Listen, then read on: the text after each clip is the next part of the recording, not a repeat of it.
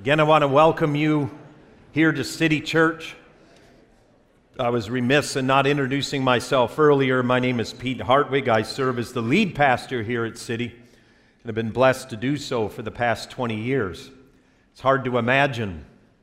One of my mentors, when I was talking with him once about ministry, um, and he'll be the one that will be speaking at the 20th celebration, Dick Foth, but he said, one of his mentors told him, he said, You are going to turn around twice and you're going to be 75 years old. So if God's called you to do something, get with it. And there's something to that. It's hard to imagine that 20 years has passed already. Now, speaking of the number 20, I want to move towards the number 21. Not that I want to talk about the new, the 21st year that we're in the midst of, but I do want to talk about the 21 days of prayer. Last Sunday morning, we kicked off a 21 day season of prayer and fasting for our, our city church family. It's something that I have initiated in my own life. I know many of us are following that as well. If you are not familiar with what we're doing as a church family, please sign up for our email list before you exit City Church this morning. That tear off on the back side of your news feed that Tina Webb referenced if you just fill that off, put your contact information in there, we'll make sure that you get an email. But in that, there is information about the fast that we're on, how to fast. Last Sunday morning, I preached a message on fasting and prayer and really called our church to participate in this. Now, what I want to talk about this morning, though, is more along the lines of prayer. Prayer. And the title of this morning's sermon is very simple Prayer, Putting Feet to Your Faith.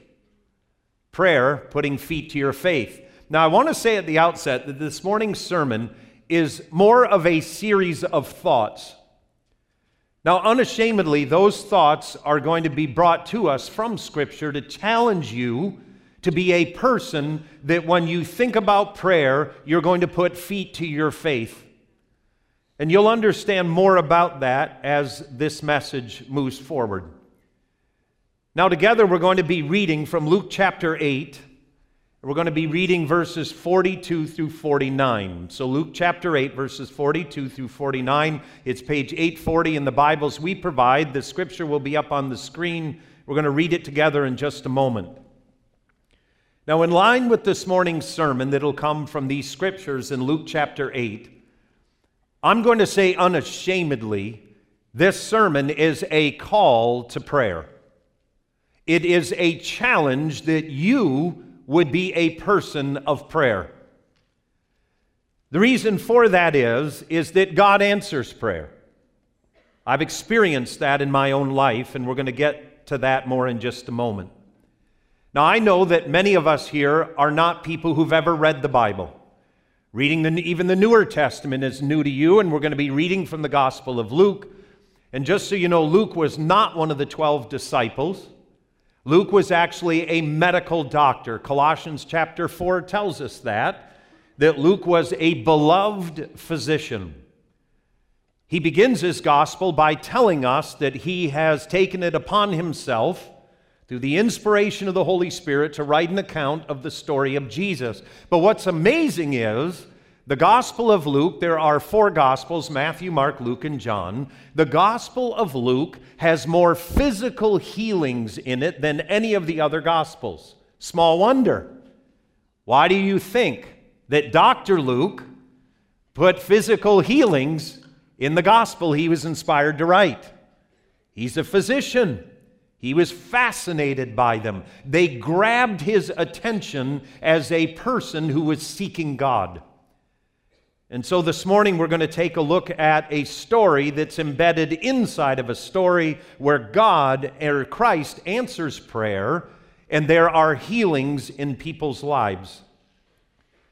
Before again, though, we read in chapter 8, just know this. Chapter 8 begins with Jesus telling a parable. And the parable is about three kinds of soil on which the gospel or the seeds of the kingdom have been thrown. The first type of soil is the heart in a person. that is kind of clinched out by weeds, and Jesus explains that type of soil as someone who at first receives the gospel with joy and with excitement, but the cares of the world, temptations, and all those other things kind of get in the way. And the idea then is that the soil doesn't really take the seed properly and there's no life. There's also the idea of another type of soil that's rocky soil. And when the seed is thrown, it gets among the rocks, it can't take root. And that soil doesn't do well either because when testing comes, this person falls away from the gospel. But the third type of soil is the kind you want to have in your heart. It's that idea of when the gospel begins to hit us, Jesus said, people with a good and noble heart, the scriptures go deeply into their heart, it produces a crop, and that crop is a wonderful thing. Now, just know this the rest of the Gospel of Luke demonstrates what it looks like when the gospel touches you. In other words, the parable is kind of a launching pad for a new chunk in the Gospel of Luke, and the next few stories that you'll see with people in the Gospel demonstrate and illustrate what it looks like for a person who hears the Gospel to live it out, and that that Gospel takes deep root in your heart. And so now we're going to pick up our reading where we're going to see two examples of people where the gospel has truly touched their hearts, but they are also people who pray, and in praying, their feet move to action in their faith. Now, I want you to read with me. You can read it up on the screen. I'm going to read it out of the scripture, but I want you to read it quietly to yourself. I'll read it out loud. Here's the context a man named Jairus, who is a leader and he oversaw the local synagogue, comes to Jesus. He has a 12 year old daughter, and she is dying. His daughter is in huge trouble. And the Bible tells us that he comes toward Jesus and he throws himself at Jesus' feet. We're going to come back to that in a little bit. But he begs Jesus, he pleads with Jesus to come and heal his child. And the Bible tells us that Jesus responds. That prayer, Jairus puts feet to his faith, and he brings himself to Jesus. And Jesus now is going to take a journey to Jairus' house. And while he's on the way, there's another prayer line that begins in the middle of that one. We're going to pick this one up. Here's what the scripture tells us. We're going to begin reading in the latter half of verse 42. It says, As Jesus was on his way, the crowds almost crushed him. And a woman and a woman was there who had been subject to bleeding for 12 years. Now, notice that there is a footnote if you're reading in a Bible. I don't have it up on the screen, but if you will notice in a Bible that you're reading, maybe on your smartphone, there is a footnote. And if you read to the bottom of the page, it says this Many versions have the following right here, where we just stopped, and it says this that she spent all she had going to visit doctors to get cured. Now, the NIV doesn't put that in there, but many versions of the Bible have that. Two of the other Gospels that tell the story, the exact same story, affirm and confirm that. So it could read this And a woman was there who had been subject to bleeding for 12 years, and she spent all she had. She was flat broke on going to doctors to be made well. And then we pick up our reading, and it says, But no one could heal her. She came up behind him, meaning behind Jesus, and touched the edge of his cloak, and, and immediately her bleeding stopped. Who touched me? Jesus asked. When they all denied it, Peter said, Master, the people are crowding and pressing in against you. But Jesus said, Someone touched me. I know that power has gone out of me. That's crazy. I mean, just picture that. There's a crowd, everyone's pressing in. Jesus is in the mosh pit of life. And he's moving through the narrow streets of Capernaum. And as he's going through, the crowd is literally swarming him. And he's getting jostled back and forth, almost to the point of being crushed. And all of a sudden, power leaves him. Bam! It's An amazing thought. Jesus says, Who touched me? He says, Because I felt power gone out of me. Verse 47 Then the woman, seeing that she could not go unnoticed, came trembling and fell at his feet. Here we have it again. Jairus fell at his feet. Now, this woman falls at his feet, and it says, In the presence of all the people, she told why she had touched him and how she had been instantly healed. And then he said to her, Daughter, your faith has healed you. Go in peace. Your faith has healed you. Go in peace. I mentioned at the outset of this sermon that this message is going to be a few thoughts for the simple purpose, a few biblical thoughts for the simple purpose of challenging you to put feet to your faith when you pray. Now, in looking at this story, it might not have to be said, but I'm going to say it. These people brought their needs to Jesus. They brought their needs to him, which in some ways is kind of shocking because Jairus is the leader of the local synagogue. He is high placed in the Jewish hierarchy of things. He's a man of import, authority, and power. He was most likely exceptionally wealthy. In his local region, he was the man that was overseeing the local synagogue, the local house of worship. It meant that he was politically connected, he was economically wealthy, and he was someone of a huge importance. But the Bible tells us that he comes and throws himself at the feet of Jesus. And he cries out. He is our first example of prayer. Here's what it looks like to truly pray. But I want you to understand that here's this guy who comes before Jesus and he throws himself on the ground and he presents his need to Jesus. It's a live, real time look at prayer. Now, know this that not everyone at this point is in favor of Jesus. You want to know why? He didn't go to the right college, he wasn't politically connected. And oh, good Lord, he was not politically correct at all.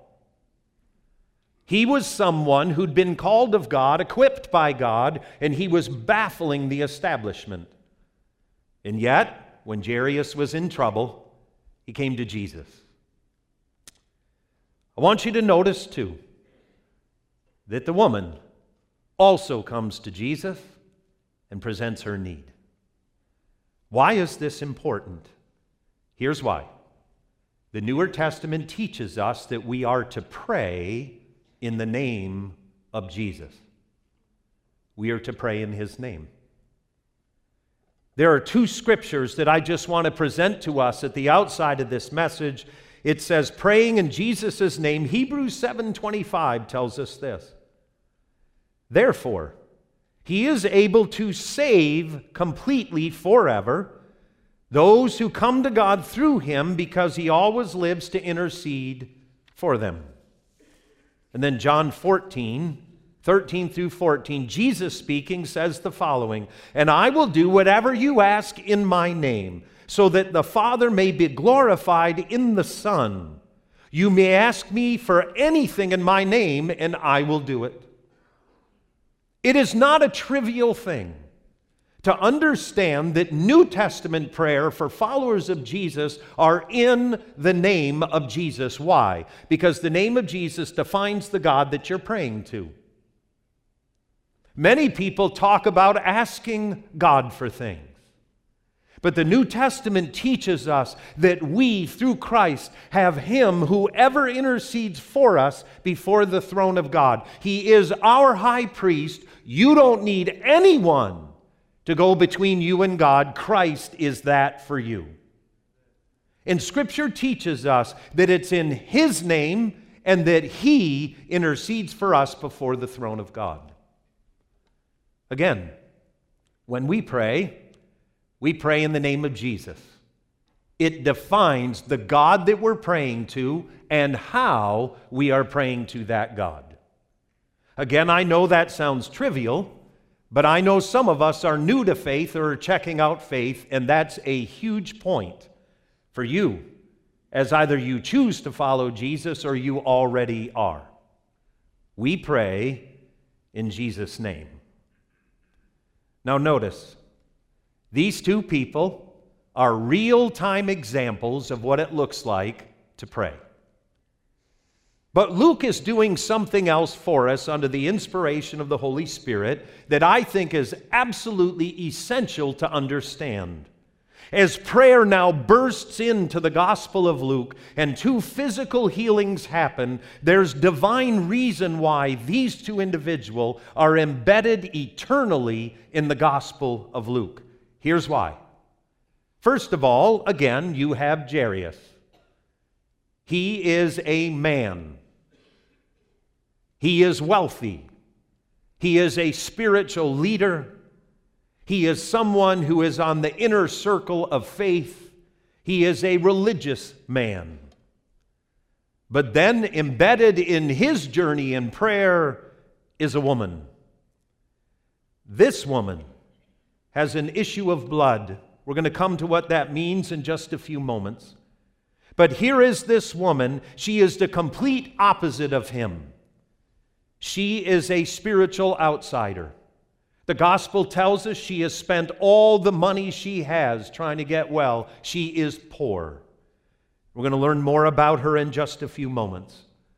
But here's what I want to say that when it comes to prayer, these two stories together, God is trying to say something to all of us loud and clear, and here it is. Whether you are a woman or a man, poor or rich, if you are somebody or a nobody, if you are a religious insider or a religious outsider, if you are a leader or a follower, if you are sick or healthy, or you're praying for yourself or someone else, God says, Bring it to my son. It's how it works. And this gospel story is by no mistake. You have a man who is wealthy and powerful, he's on the inside, and you have a woman who is broke and she's on the outside. And God reaches out his arms through these gospel stories and says, I don't care where you are, you are welcome to come in Jesus' name and pray. You're welcome. Come on in. Bring my need, bring your needs to Jesus. Now, when I look at this story, I love this story. I love it. Here in the story, Jesus asked the question Who touched me? Who is the one who touched me? And the Bible tells us that in response to that question, that the woman steps forward, and in stepping forward, it tells us that she trembles with fear she bows at his feet. And in Luke chapter 8, verse 48, here's what Jesus says to her Daughter, your faith has healed you. That's what the NIV says. Daughter, your faith has healed you. I want you to notice she approached Jesus from behind, and in doing so, she touches him she is healed, but oddly enough, she is trembling with fear, and she admits that it's her, and she throws herself at his feet. And the Gospel of Luke says she tells everyone why she was there and that she's been healed. Why is she trembling? Here's why. In the Older Testament, in Leviticus chapter 15, verses 25 through 27, there is a very strict law. And the strict law is this is that if a woman has her condition and the time of it goes beyond what's normal for a woman in her childbearing years, if that time goes beyond what's normal, there are strict laws that she must obey. And the law simply says this. You could read it for yourself. It's found there in the law of Moses. The scripture tells us this that if there's an extension of this issue in a woman's life, it says that her bed is unclean, any chair she sits on is unclean, and anyone who touches her is unclean. And she's had this issue for 12 years. Ultimately, what Scripture is alluding to, and everyone in the Newer Testament would have understood her condition, this woman should have self quarantined herself. She would have separated herself. And the idea is absolutely clear that she breaks all biblical protocol. She literally breaks the law of Moses to get to Jesus. And she touches the hem of his garment, which is now unclean. But I love what Jesus says. She brings her explanation, and what does he say to her? Daughter. That's profound.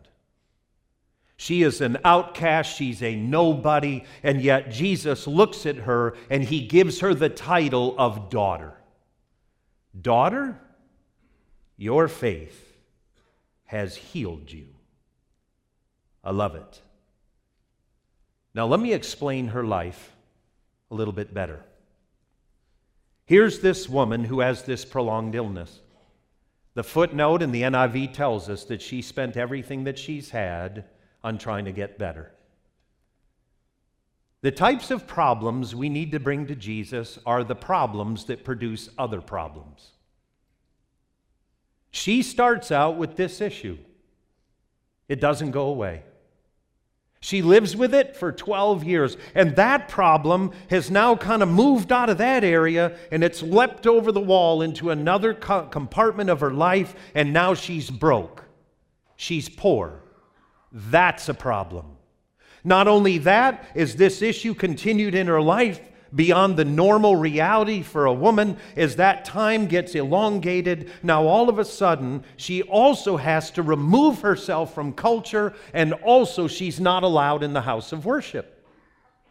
And so all of a sudden, this one problem begins to grow and it leaps over to the wall into another compartment of her life, and it doesn't stop there, but this issue begins to permeate her entire life. She has become her problem. It has overrun her, it has ransacked her existence, and now she is isolated. She's isolated from God, she's isolated from people, she's isolated as far as finances are concerned, and this problem has grown out of control. Look at it this way. The problem started as a physical one, it became a financial one then it became a spiritual one, then a relational one, and an emotional one. Can you imagine her condition? And yet, when she brings all of that to Jesus, he says to her, Daughter, your faith has healed you. Healed you. Some of you, depending on what version of the Bible that you're reading, that verse clearly says something different. It says, Then Jesus said to her, Daughter, your faith has made you well. Made you well. But I want to be honest with you about that scripture. The NIV and other versions of the Bible are chickens. That word for healed is the Greek word sozo. And sozo is the Greek word for saved. It's not healed, it's saved. That woman comes to Jesus and she comes with all of the garbage of her life and she throws herself at his feet. But before she does that, she puts feet to her faith and she reaches out and she grabs the hem of his garment. And when she does, she is saved. Isn't that different? Do you know everywhere else in the Newer Testament, sozo is always translated saved, not healed? There's two other instances of healings in the gospel where that same word is not translated saved, it's translated healed. But what I want to say is she was saved. She was saved. She comes to Jesus with all of her garbage. She reaches out in faith from behind because she is unclean. And when she reaches out, one of the other gospels say, she was saying in her mind, All I have to do is move and reach out and touch the hem of, her, of his garment. And when I do, I will be healed. And she is.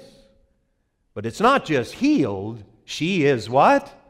Saved. And as the old country preacher said, you can call it getting well if you want to. He chose to call it saved.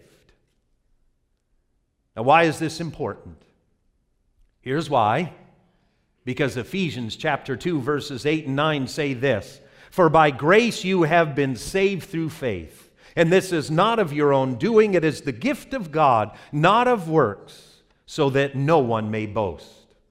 Acts 16:31 says this, and they said, "Believe in the Lord Jesus and you will be what? Saved, you and your entire household." Mark 16:16 16 says this, "Whoever believes and is baptized will be saved." Romans 10, 9 through 10 says this, "Because if you confess with your mouth that Jesus is Lord and believe in your heart that God raised him from the dead, you will be healed? No, saved. For, with the heart one believes and is justified, and with the mouth one confesses as in healed? No, is saved. The idea here is because she pursued Christ in faith and she put feet to her faith, she was saved. Again, you can call it getting well if you want to. I choose to call it saved she got saved. I love that. I love it. Here's why. There are some of us sitting here that are so buried, you need someone to save you. There's a big difference. Some of you might have an ache in your big toe. Others of you are drowning. And you need someone to save you, not to heal you, but to save you. Now, here's what Scripture says in Luke chapter 8, verse 44. It says, She came up behind him and touched the edge of his cloak, and immediately her bleeding stopped. When you look at that, seems kind of interesting, doesn't it? Here this woman is she was no doubt physically depleted. And most of us picture it as though she reaches down somehow, and as he's in the crowd, she reaches down and grabs the bottom of some long garment that he has. And in that moment, there she is, kind of down in the dust, grabbing his garment. But what's interesting is, is that most biblical scholars believe that what she touched was Jesus' prayer shawl. Here's a picture of it up on the screen. If you've ever seen pictures of the Western Wall, the idea of praying at the base of the wall in, in Israel, you'll notice that you'll see people with these head covering on. They have a prayer shawl over their head and their shoulders, and there's long tassels. You know what? Most New Testament scholars believe that Jesus was wearing that. He had his prayer shawl on. And doesn't it make more sense that she thinks to herself not to reach out and touch the hem of some linen garment, but in the midst of her need, if she could reach out and touch the hem of his prayer shawl, then his prayers will suddenly ignite hers and she'll be made whole. You understand that? So here Jesus is with that prayer shawl, and she reaches out. That idea of tassel or hem of the garment is something that she reaches out to touch. And she discovers that Christ touches her and heals her and sets her free. And Luke 8:44 says her bleeding stopped immediately. Now, when we think about prayer, I know my heart is deeply burdened.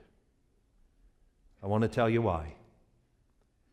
There are a lot of us here who you know you have an area in your life that used to be contained to one area, you thought that it was, and it's now overcome the wall of another area of your life. What just started out as a physical issue similar to hers Maybe yours is more of an emotional issue. Something's going on in your life, and you always felt like it was contained and compartmentalized, and now that thing has leapt over the wall and it's moving through other facets of your life. And what you're recognizing is what you thought you had control of now has control of you. It's gotten the best of you. But here's what deeply concerns me as the pastor here at City Church, and it's this. Many times, we learn to live with things that are far below God's best. We just learn to live with it. And some of us have wrestled and we've struggled and we've had issues in our lives for a long time. And even though at the end of services we have times for prayer, it never really enters your heart to come forward because you think this is the new normal. You've sort of backed off on what life could be or what life should be. I know in my own life, when I had to deal with something a few years back in my own life, I used to look at this flaw in my life and I figured I'm just going to always live with this. Not only that, hey, I inherited it honestly from the home in which I was raised. And so now that's part of my life too. And that's just how life is. That's what normal looks like. But when I looked at that area of my life, it was beginning to overrun, it was affecting relationships. It was affecting my life. It was affecting me physically. And it was time for me to get a hold of it and bring it to Jesus. The issue is, though, is that many of us sitting here will say, nope, that's just normal life. And what I want to tell you is, it might be normal for people outside of faith, but it should not be normal for people inside of faith. I believe that with all of my heart. And so, what I want to say is look, if your heart is broken and you're hurting, I deeply, deeply want to encourage you put feet to your faith in just a few moments. Now, here's what I will also say. Sometimes, and I just want to be as honest and transparent as I can, some things in life we just have to learn how to get up and get it done and get it right. You just have to make a decision. Pray for God to give you the strength. But sometimes we'll come forward in prayer and look, we'll bring it to God, and it's almost like God is just saying, You already know what to do, just do it. Can I be honest with you? 2018 is a year of health for me physically, as well as my family in City Church. Now, health in a church looks like a whole lot of things. But me physically, about six months ago, I looked at myself, I didn't feel well. I wasn't thinking clearly. I would sit through meetings, I couldn't multitask. And so I just did a little research. And what I found out was the way I was eating was not healthy. Do I have an amen in the house of the Lord somewhere? You know, I often talk about meeting people at Zinburger. Well, let me just be blunt. If you eat five cheeseburgers a week from Zinburger, that ain't healthy. Oh, that amen was way too loud. So, listen, I'm praying about my health, and I know full well I'm eating horribly. Let me tell you, it's kind of simple. Other times in life, being honest with you, we have aches and pains, and we at times just simply, man, we push through it. You just realize that you're injured, and man, you're going to push through it, but you're going to do what you got to do in order to get healthy. I had kind of a front row seat to this for the past couple of days. I went with the UVA wrestling team. I'm now sort of the de facto chaplain. It's not as ostentatious as it sounds. But I traveled with the team to Hampton for the, the Virginia Duels. It was an incredible wrestling tournament. And I stood behind the bench and I watched several wrestlers get up and wrestle in severe pain. Man, they were hurting. Taped up, backs out, knees out, arms out. Good reason not to wrestle, right? But I watched it, and there's times in life, look, you just have to get up and push through the pain and do what you got to do. So, look, I'm not talking about those types of things, although you pray for those. You know what I mean. There are certain times where you tough it out and you push through. What I'm talking about are those things in life that you're just trying to ignore. Man, you know they're there. They can literally call your name. And those things of life that overcome you and they've grabbed you, and you wish you could be free, and you've just reset the dial to a new normal and say that's the way life is. That's one of the reasons why we're offering soul care again. Because some of us here at City Church have things in our souls that haunt you, they override you, they overrun you. And in many ways, if you had to admit it publicly, you're almost more known by that in your own mind than you are as a child of God. You're more like this woman who had this physical issue. That's what she's known by, but not after she meets Jesus. She goes from having a condition to being a daughter. What a huge transition. But there are some of us in our souls where we know we've got stuff and we believe now that it's time to be free. That's again why we're offering soul care, not this week, but next week for eight to nine weeks, so that you can get freed up from the stuff of your life. But you know, in closing, the verse Luke 8:46 where Jesus said someone touched me I know that power has gone out from me is a verse that grabbed me for our church. It literally grabbed me.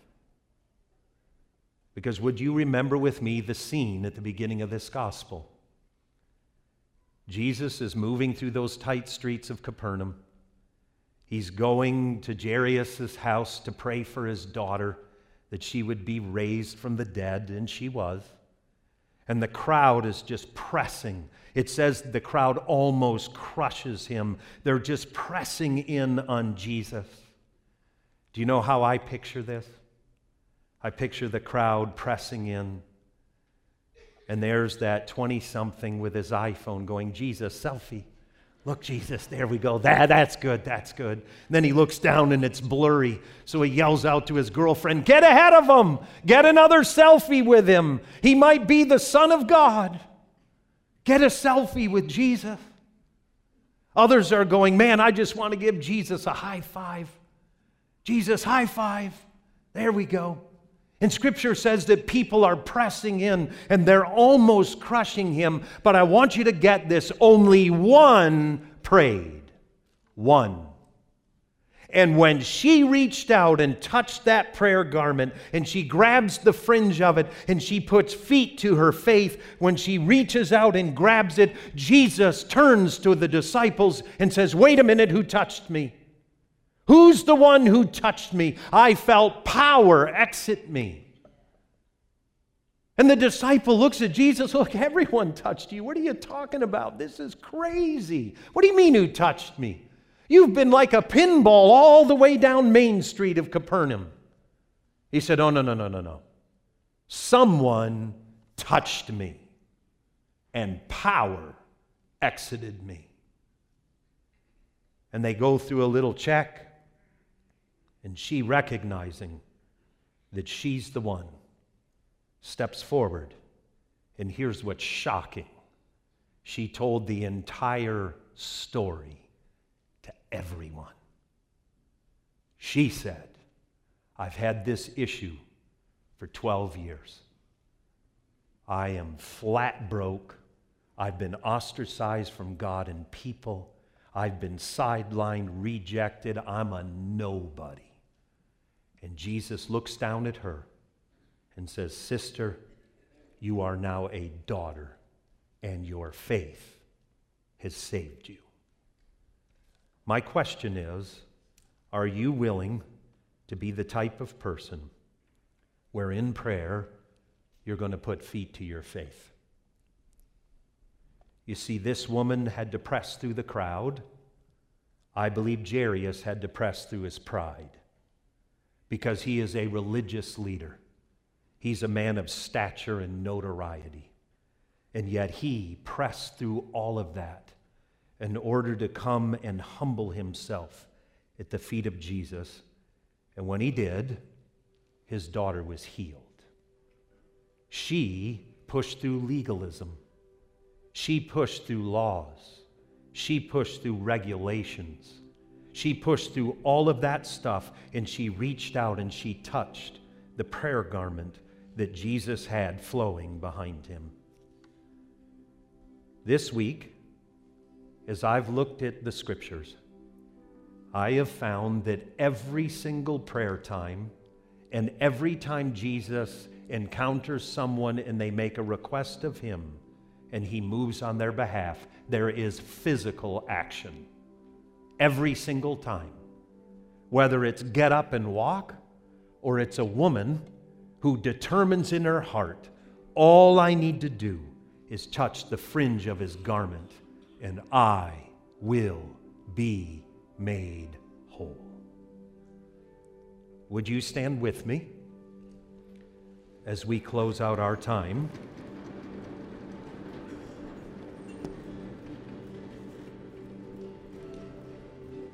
And as we stand together, I'm going to ask that the prayer team would come forward.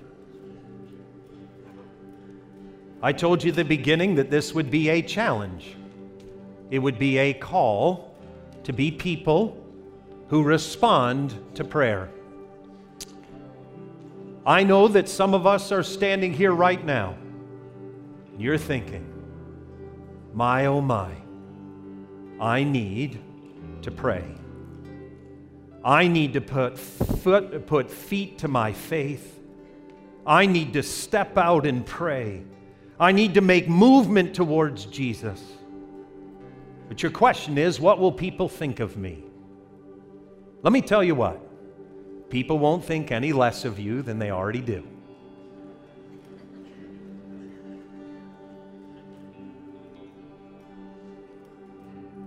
But I have found in my life that whenever I put feet to my faith and I humble myself and I move towards Jesus in prayer, He has met me every single time. Every time. And so, as the worship team begins to lead us in this incredible worship chorus that challenges us and says, Come to the altar. If you're here and you know you need prayer, I don't care if you're a man, woman, rich or poor, religious insider, religious outsider, if you're coming to pray for yourself or for someone else, don't care. But I believe it's high time for some of us to reset the dial in our life as to what's normal and make it dictated by the kingdom of God and not my own doubts and fears. I believe it's time. And so, as the worship team begins to lead us, I'm going to encourage you as you feel prompted by the Spirit to come forward and to be prayed with and to be prayed for. And as you're coming forward, maybe you really don't want anyone to pray for you. You would just like to come forward and stand in the presence of God and say, Jesus, here I am. Here I am. Save me. Save me. Let's worship together. And if God is prompting you and drawing you, I'm going to encourage you to come forward to pray. Let's pray.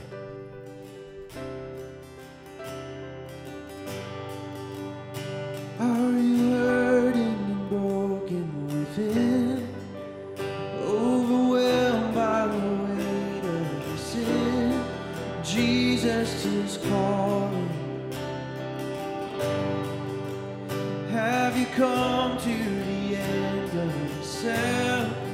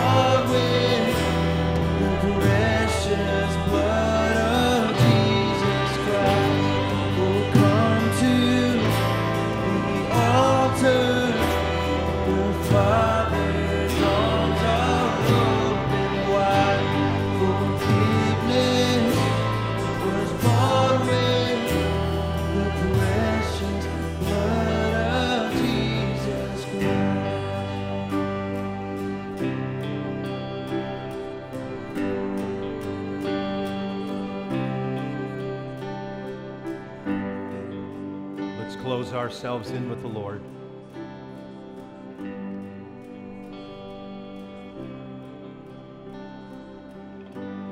Jesus, I pray in this moment that you would touch every single one of us. That our prayer would put feet to our faith. And that we would be a group of people who bring ourselves to Jesus. That we would pray in Jesus' name. That we would be unstuck. We would be unfrozen in our relationship to you and our relationships with people. Lord, help us to be a people that move in our faith, that take steps towards you in our prayer lives that we would be strong in that sense where we come to you with who we are and what we are. And even though it may fill us with shame as we take those first couple of steps, that you would say over each and every one of us as we move towards you that who touched me? Power has left me. And now you are a son, you're a daughter. Your faith has saved you. It has saved you. Would you join with me and pray for those people that felt the need to come forward? Would you pray with me that God would touch them and bring healing and wholeness into their hearts and into their lives? Would you join with me, City Church, and let's pray? Heavenly Father, we pray over those that felt the need to come forward. Lord, we ask that you would meet their every single need. Lord, that you would lift their burdens, that you would lift them up in the strength of your hand. Where they are weak, make them strong. Where they are broken, bring healing and wholeness. Where their hearts are dysfunctional and sideways and filled with angst and shame, we pray that you would save them in this moment and that you would bring a new normal into their lives, one that's filled with the joy of the Lord and the excitement of life. God bless in that. Bring intervention, Lord. Your scripture tells us that we pray in the name of Jesus and that Jesus, you ever make intercession for us before the throne of God, and you are able to save us, therefore, forever and ever. So, Lord, touch the hearts of your people. Minister deeply to them in the midst of the burdens of life.